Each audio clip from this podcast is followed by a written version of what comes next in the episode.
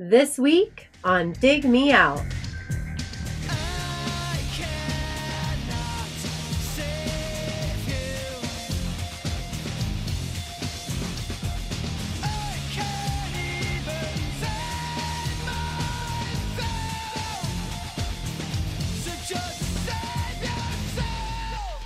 With your hosts, Jason Ziak and Tim Minneci.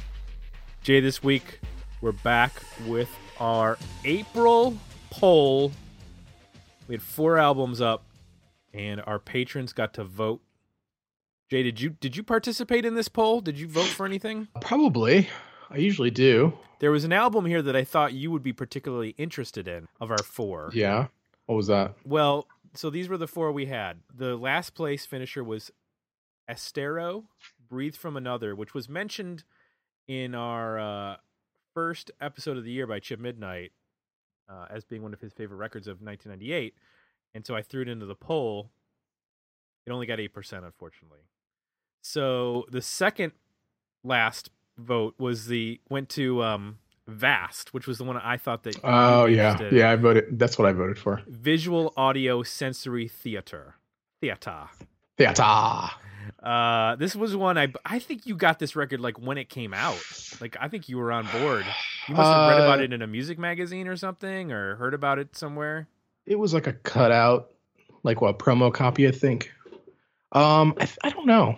I, I don't remember. Maybe I could have just bought it based on it being a dollar or something.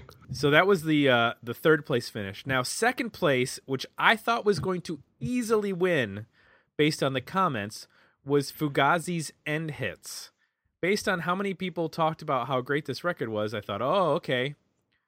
Clearly, this is going to be the winner, but it wasn't. It lost by four percent No. to Stabbing Westward's Darkest Days. That was our winner. And I, I think I have a theory here, Jay, is that everybody who is listening to this or who, you know, chimes in both on our Patreon page or on Facebook with comments who said, oh, Fugazi, that's an amazing album. A lot of people already know it's an amazing album. And you might be interested to hear what our take is, but our take is just going to be one of many takes on that record because it has been written about multiple times, as many Fugazi albums have. They don't have, you know, a 30 album deep catalog, so there is a lot of lot written critically about those records.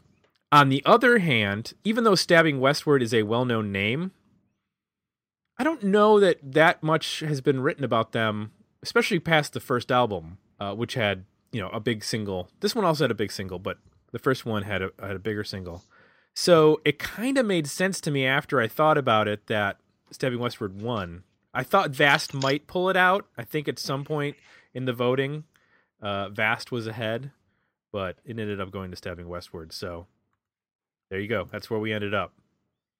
That's Of quite a horse race. It was quite a horse race, and I'm glad once again, Jay, we did not go to a tie because ties are not fun. it's fun to watch these polls though. Like they start in one direction and then all of a sudden there's a there's a late turn and I think I'm always surprised by what gets picked. Yes. I want to mention you can go to patreon.com forward slash dig me out to become a patron. You can join us for as little as $1 a month. You get to vote in these fun polls. You get to chime in with your comments, which we'll then read on the air. And then also, uh, you get eli- you are eligible for our quarterly giveaways, one which we just gave away for first quarter. So one of our uh, new logo T-shirts with our new 2018 logo for Dig Me Out has been uh, added to the store. We'll add some more stuff to the store at Zazzle.com. Zazzle.com. So Jay, you were familiar with Stabbing Westward, correct? Yeah, I had the um was it blister or something something Wither, blister, Wither- peel and burn. Yeah. Yeah, I got that. I want to say it was probably a BMG record, like Okay. a one penny. Got it in the mail in a little cardboard box. Yeah, I'm one of those. Hey, what the hell? I kind of like that one song. I'll I'll pick this up. Yeah, I probably I don't actually don't know that I actually bought the records back in the day. I own that record now or CD now. I mean, I don't have it on vinyl. I don't I don't think I bought it when it came out. I might have ripped a burned CDR from someone at some way, at some point, but uh, I was not hugely into uh, Stabbing Westward and their sounds. Let's get into some of the comments. People who mentioned Stabbing Westward, I'm gonna I'm gonna start with them. Uh, Stephen Muzinski says, uh, "Man, this is gonna be a tough choice. I loved Stabbing Westward for quite a while now. I love." The cause to revisit this one. I also love Fugazi. Esther, I checked out after the 1998 Roundtable episode and I was digging it, but I've never heard of Vast. Based on the first three comments, I think I need to check them out. So, uh, Keith Sawyer said, I'm going with Vast as well. Davy Bright, End Hits. Rory Stevens, I finally joined the Patreon page after seeing that Stabbing Westward's Darkest, Darkest Days album was up for a poll. Just in time, Rory. And guess what? It, uh, it came out ahead. Have loved this podcast for a while now. Thanks. Just was too lazy to join. Understandable.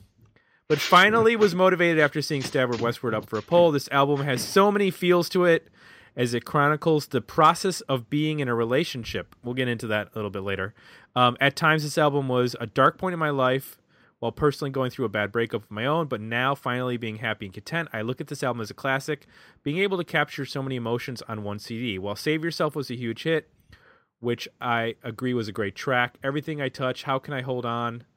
Sometimes It Hurts, Haunting Me, and When I'm Dead really stand out as the best tracks on the album. Thank you guys for all you do with this wonderful music podcast and keep up the great work. Thank you, Rory. We'll keep uh keep it on as long as you guys keep chiming in and giving us great feedback and talking about these records. Uh Dewey Cole says this is tough, but that stabbing westward record is my favorite of theirs. Got to go with that one. Uh, Keith Badge went with Esthero. Johnny Hooper went with Fugazi. And, he, and Keith Sawyer chimed in again said, at least Stabbing Westward inspired a great Wesley Willis song. I, I think Wesley Willis was inspired by a many a artist from what I remember of his catalog. Um, Patrick Testa said, "I like much of the Esthero record when it came out, and looking at it now, if someone someone would would say it's a perfect snapshot of the era, I would not have much to argue against that."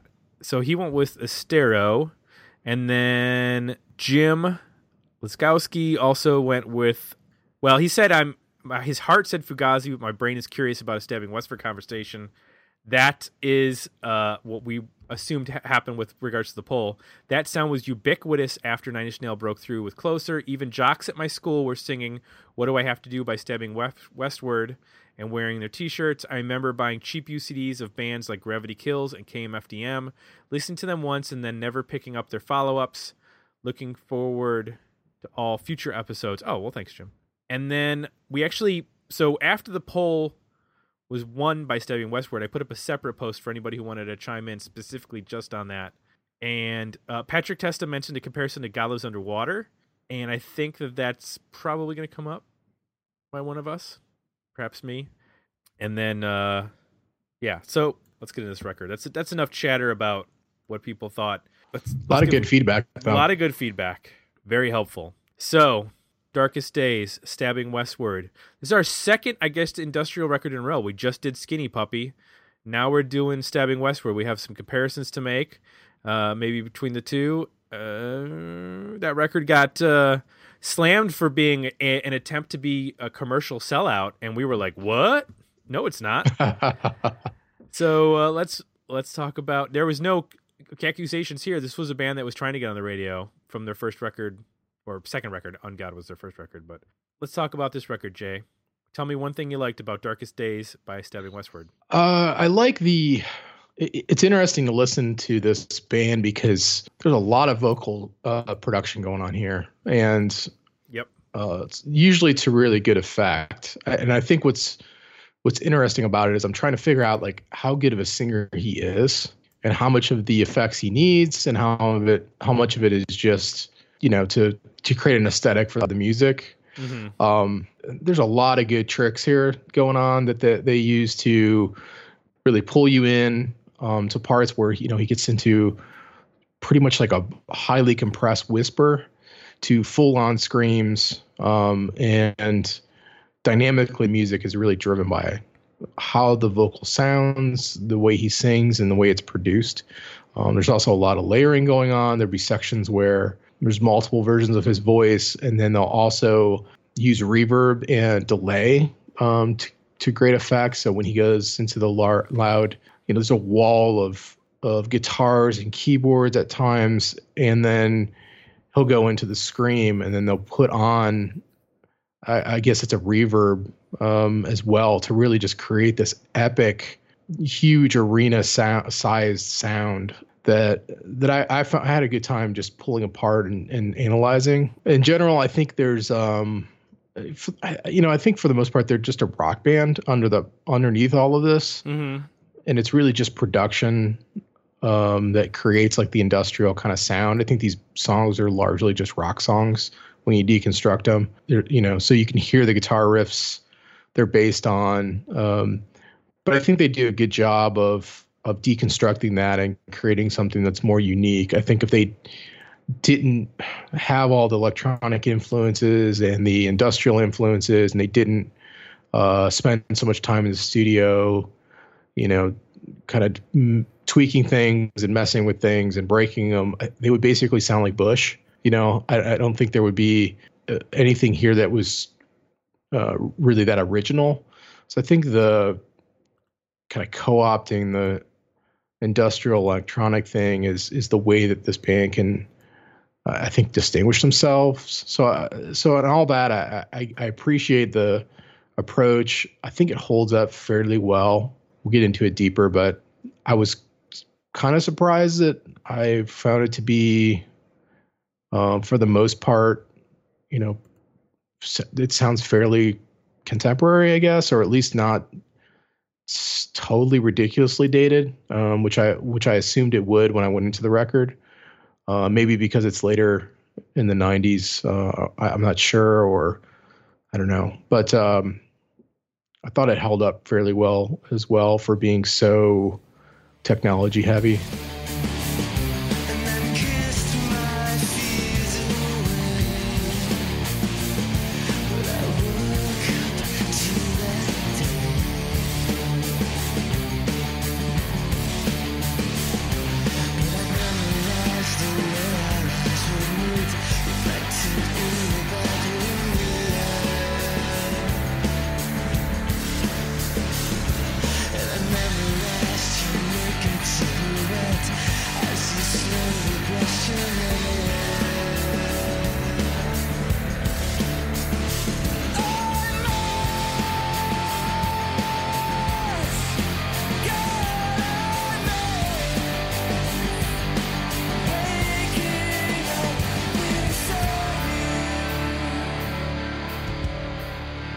So yeah, those are some of the highlights for me.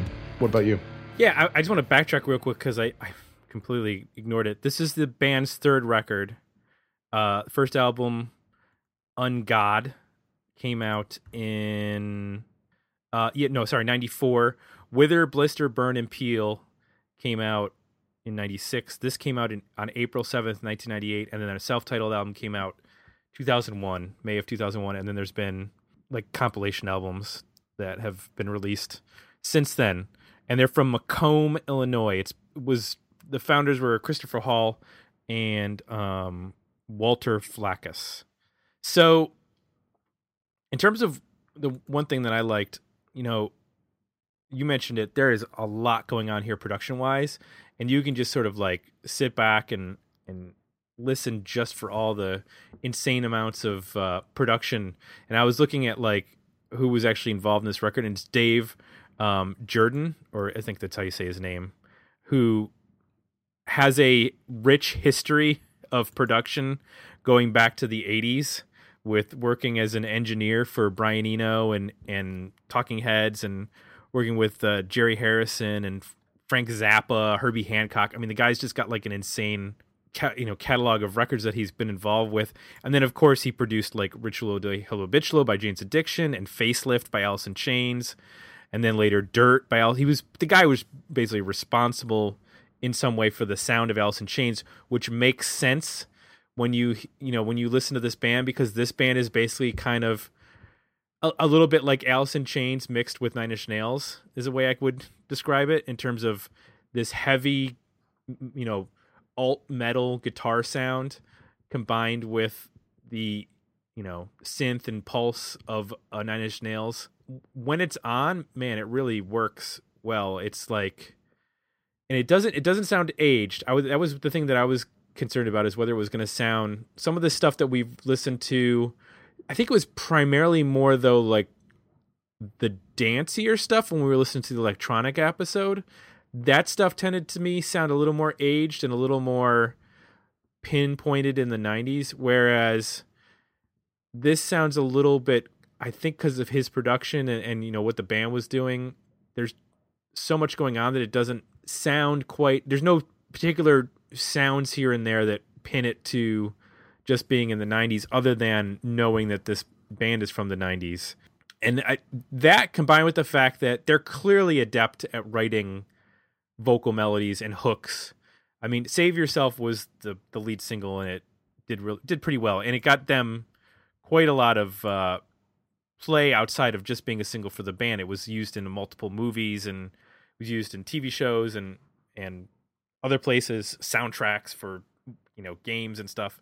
But there are a number of songs on here that, like after the first listen, I could I remembered the hook, and when I was going back through it, I was like the hook was in my head the second time through and the third time through. Um, it's a long record, which we'll get into that a little bit more. But the songs that work, that have that hook and that have a um, a pretty straightforward, you know, rock format in terms of verse, chorus, and verse, that kind of thing. Those really work really well. And you know, being on a major label, I'm sure they had you know a lot of pressure to follow up that previous record, which had a big single on it from what I can tell, they kind of did. I mean, there. This is one of the few bands that I can take a look at that had a breakthrough big single and then were actually able to follow it up in 1998 which you know if you were to ask me you know what was a follow-up single to fastballs the way i would have no idea or yeah. you know what was marcy playground's fast you know follow-up to sex and candy I, I don't know what it is so this the fact that this band was able to write a song like save yourself which became another huge hit on a on a follow up record is kind of remarkable based on what the track record was during the 90s. Yeah, I uh I was I'm with you on the, a lot of this record. It is a long record. Uh, I mean, if you listen to the show, you probably get sick of us talking about how long these records are, but it's 16 songs. It's a long record. it's over minutes.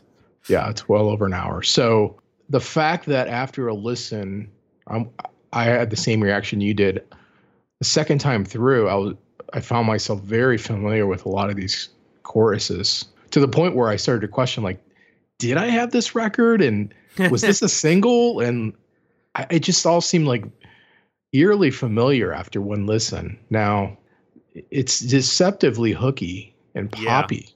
Yeah. It, you yeah. know, it. I mean, there's parts in here where it gets really aggressive and loud, and you know, uh, but underneath all of it, are some pretty solid alt rock songs, and most of them are they surprisingly like in a three minute range mm-hmm. too. So they do a pretty good job of trimming them up and getting to the point. Really good production. Um, you know, everything on this is super compressed.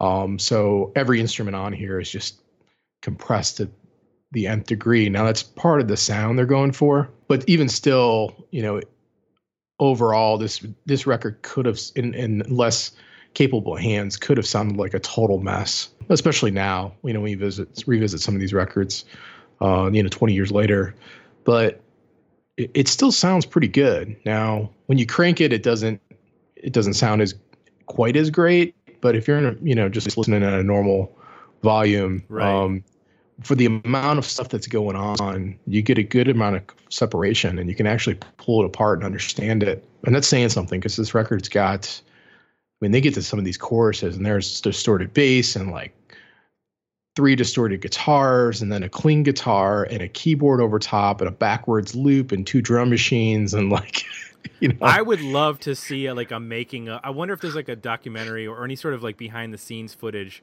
of them making this record because like you and I have been in a recording studio with mm-hmm. you know like a, a 24 track board. Yep. I could not imagine how this record is made. with Yeah. all this stuff going on. Like they must have had 64 tracks and used every single one of them because there is so much stuff. It is so dense. And not only is it dense, but like the fact that they're able to mix it all in a way that makes sense so that everything is actually incredibly well mixed and clear that you can actually pick out every little oddball note that they're throwing in on a synth here and a keyboard there and a you know an extra like you said extra drum percussion. And there's just so much stuff going on. You're just like they must have spent weeks just weeks tweaking each song with the mix. I just it would like burn my brain out just trying to get through all of that. I guess you have to you know it starts with capturing the sounds and getting the sounds you want but like man oh man that has to be a long process to to actually get it all together and i understand why there's multiple uh, assistant engineers who are credited to this record. I think besides Dave Jerden there's two other engineers and then four other assistant engineers who are just, I, I assume that those aren't all just guys getting coffee. Like those are guys who are actually like you know helping with mixing and setting up equipment and getting sounds and all that kind of stuff. So i th- there's a lot going on and so the from what i read the reason why there are 16 tracks is because this is a a, a play in four acts essentially. The first four songs are about um, it's a concept album. The first four songs are about sabotaging a relationship. The second act tracks five through nine are about lust hope and longing act three which is tracks 10 through 12 is about hitting rock bottom and then acts act 4 which is tracks 13 through 16 is about recovery and self-respect there you go Jim. Wow. yeah Okay. now, I don't know that in listening to this, I picked up on that. I needed to read about it to know that that was what was going on. sure. Does that make a difference? Well, I mean, you got to know uh, if you don't, you don't hear it, you don't hear it. So, you know, you can. That, that's all. That's nice, but you know, as somebody who's done creative things, at the end of the day, people don't understand what you're trying to communicate, then it's all for really for nothing. I guess I'll just say that um, reiterate a little bit what I said in that we we're pretty critical of records that are this long. Um, there are some slow spots as we get into what we don't like, but it, it's a it's not a bad hour. I mean, it's not as No. rough an hour as as you could imagine it could be. I didn't feel like the record really. I didn't hear three different records or four different records. That's for sure. Maybe lyrically, I guess if you really analyze the lyrics, you you could get it. But there's not like a. I didn't perceive a mood change from one, you know, the first, third, second, third, in the last section. Uh, so I Right. didn't perceive anything like that. Yeah, me neither. And I, I, I wonder if that was something that was applied after, or if that was something that was actually happening during the writing. Because I didn't pick up on anything that would separate the tracks. You know, when I'm listening to "Waking Up Beside You" versus "Haunting Me," I'm just hearing interesting songs. I'm not necessarily seeing some sort of a through line between those, you know, sections.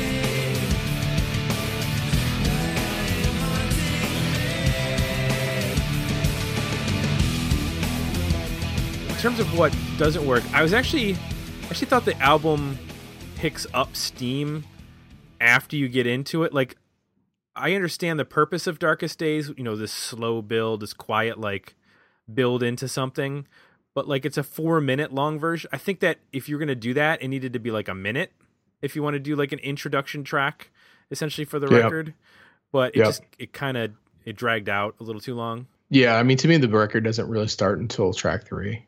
Yeah, that was that was one thing that somewhat I, I was not in love with. I, I think the comparisons, obviously, to Nine Inch Nails are inevitable because you know Nine Inch Nails were such a important part of the '90s and and bringing industrial rock to the to the mainstream, um, both with Pretty Hate Machine and then with the Downward Spiral. And what what was interesting is that when I was hearing this, I was almost hearing this as a bridge to like, you know, obviously there's a, a metal sound, but like some of the angsty aspects of the music started to bleed into like nu metal territory. And that's where I started to hear like, oh, where like people who are into this might be into like Korn and that's not a place I really want to go to. But I Hmm. understand like you know, this sort of visceral rage, anger, angst. You know, we have brought that up before with certain acts and, and artists with regards to um, you know, what what was what were what were people rebelling against? Yeah. And it seemed like when we get to like that second and third tier of of the 90s with regards to uh, nu metal and post grunge or whatever you want to call it, sort of like ran out of stuff to complain about, and it was just like complaining about, you know, just wanting to break stuff to put it in Limp Bizkit terms.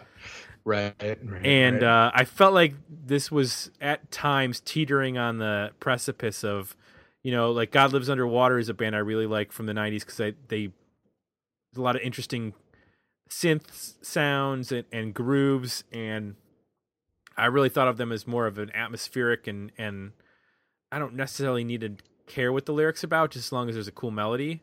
And there's parts of that band that I hear in in this band, um, with like haunting me, but then some of the louder, more aggressively metalish sounding stuff, I was like, oh, like we're getting into like like nu metal territory with some of this, some of these things, and that's where I kind of lost a, a little bit of interest when it got like really heavy and loud and kind of lost some of the electronic aspects and became more of a metal band.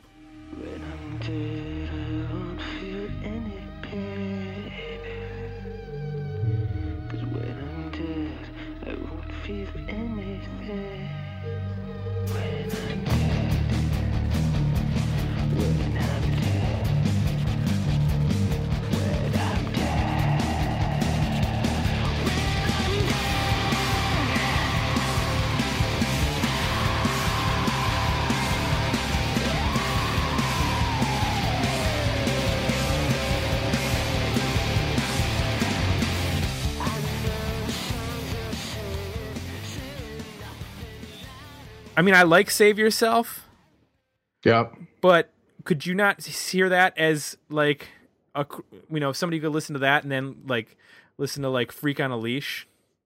Don't- oh, God, you're making me feel bad about liking this record now. Not that no, but I but here's the thing. I didn't think of it as a bad thing. I, I honestly don't even know. I, could, I couldn't even tell you what that early Korn stuff even sounds like. I'd have to go listen to it to say for sure. You might be right.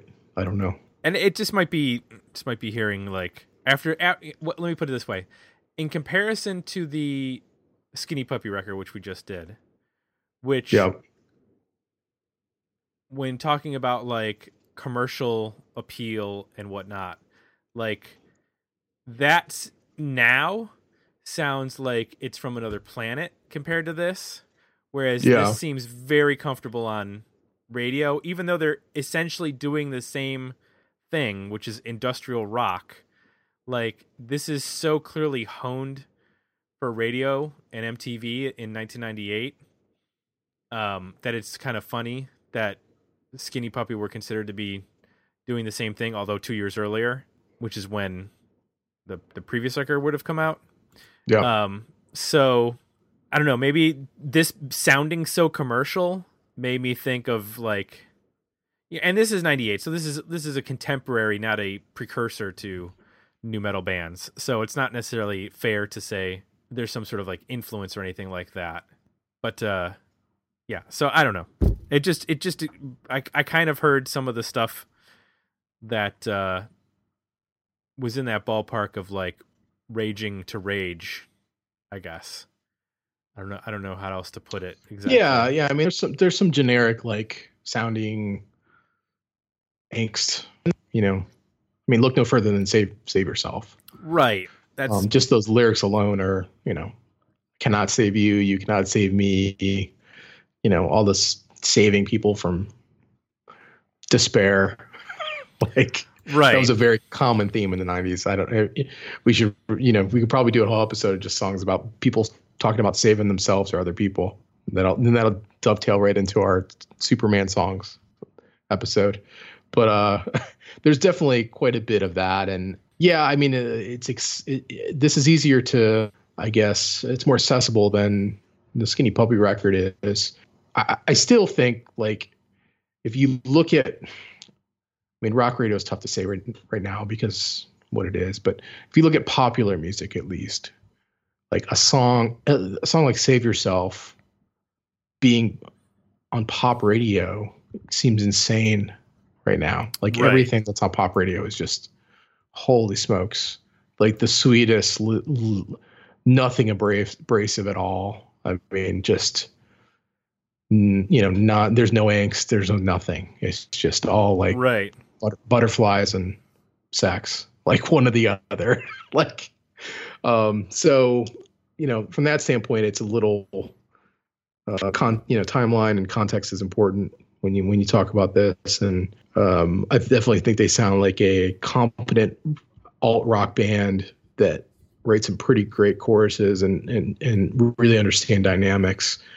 And then around it, it is all this other sort of aesthetic of electronic experimentation and industrial music. And I mean, I even heard like, you know, if you remember that Tea Party record, there's parts of this record that sound quite a bit like the Tea Party as well. Yeah. Yeah.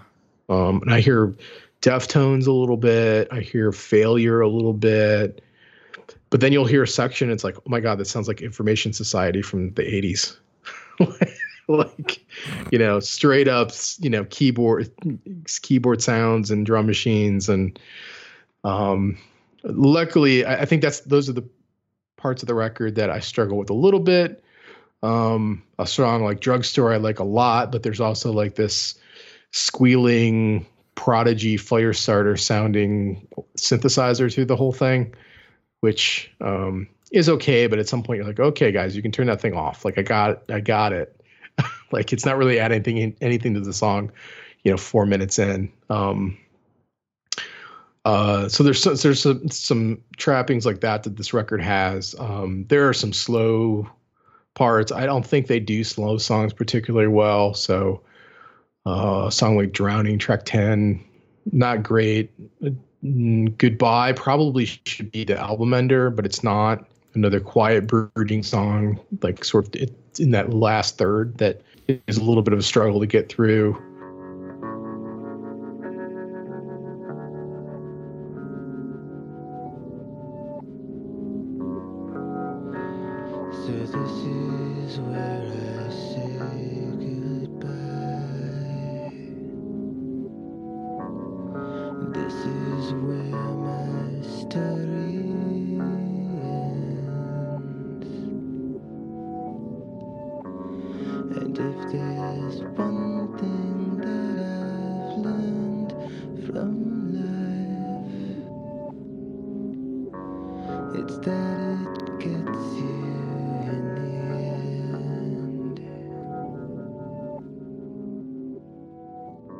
There's songs like When I'm Dead, which has great energy, but at that point in the record, you know, you really got to be knocking me out. And I think that's where this record suffers is just that second, or I guess that last third. I think there's some good songs in there. It's just you start to get so exhausted, and anything that's not just incredible is not going to get your attention at that point. So it's really, you know, um, hard to evaluate the last third of the record for me unless I was to take those songs out and just listen to them by themselves for a while. But right. I, I think there's some stuff in there that I like. I, the thing I hate, I like a lot. It's just hard to say if it's better than some of the other material on the record because I, I, I just think I get into a groove about track three, and then through three till about nine, I'm solid on this record. I like all of that. I just can't say if any of the stuff towards the end is better than anything in the middle because by the time I get to track 12, I'm I'm getting pretty fatigued. Yeah, and especially when he does the like the screaming, Yeah. like towards that the latter half of the record is when I'm like, okay, I don't need this at the end of the record. You should be cooling down now. But then you realize, oh, it's only track 12 or 11 or whatever. Of course, he's we're not at the end of the record. We've got another, Yeah. we've got another chapter to go in the story at that point. So now what's you know what's interesting is that I would have thought that based on the success of this record, you know, getting onto you know, they had, this was a top 20 single, Save Yourself. Um, and it was a top 5 single on the mainstream chart.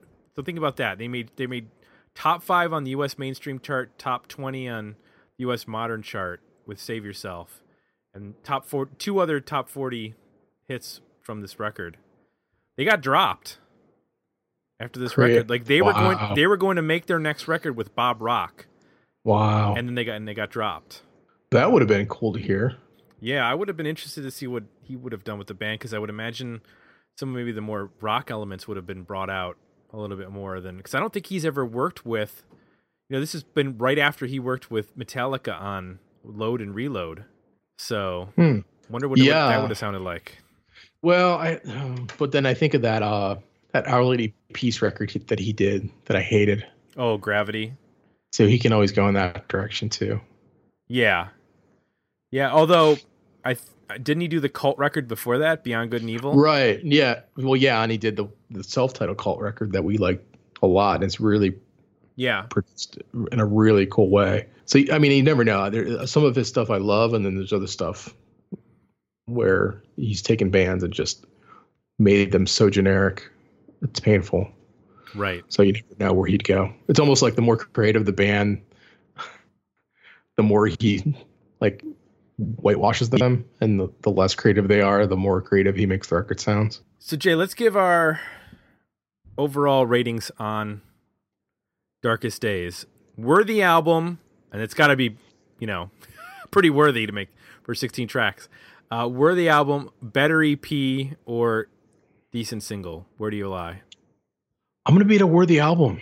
I, I can't believe. I know. I can't believe going in. I did not think I would like this record. But not all 16, right? You're going to cut it down to like 14, Yeah. 12, and still be an album, but like 12 song album. Well, yeah. I mean, I, I think a, uh, this is a 12 song record to me. Okay. Uh, now, even at 16, there's nothing on here that I hate. There's a couple slow songs that I that I would skip, but I, was surprised how much I enjoyed this and how how well it, it plays for for for being over an hour long. I'll concur with you in the sense that eh, eh, 16 is ridiculous, but if you cut this to 11 or 12 songs, you got a really strong record. And I know that people are like, "What? This is Stabbing Westward. They suck. Blah blah blah. They're just Nine Inch Nails ripoff." It's it's not like it's it's in a different ballpark in terms of they're they're doing a little their own thing here, and it's yeah. There's ta- there's a little bit of Inch Nails. There's some God Lives Underwater. There's some Depeche Mode sounding things, and some, you know, Killing Joke and Ministry, and all that stew is is in this record. But like I said, you know, Dave Jerden brings that big guitar rock sound from working with people like Alice in Chains on a bunch of records, and it really makes this sound like a big rock record in a lot of ways too. So, um, it so it works in both and just sounds really cool. Yeah, I, I think it's um, it's a surprise. Yeah. give it a shot if you haven't listened to it in a while or ever. Um, give it a spin. See what you think. Yeah. So, if you like what you heard on this episode, please consider leaving us some positive feedback over at iTunes. And of course, you can join us at Patreon. That's patreon.com forward slash dig me out for as little as a buck a month. You can vote in our polls like on this episode. You can get bonus content, which we throw up usually about once a month, and also be entered into our quarterly contest like the one we just had. So, for Jay, I'm Tim. we're out, and we'll be back next week with another episode of Dig Me Out. Thanks for listening. To support the podcast, visit www.patreon.com forward slash dig me out and become a monthly subscriber at www.digmeoutpodcast.com, where you can find links to our Facebook, Twitter, and Instagram pages, as well as our merchandise store at zazzle.com.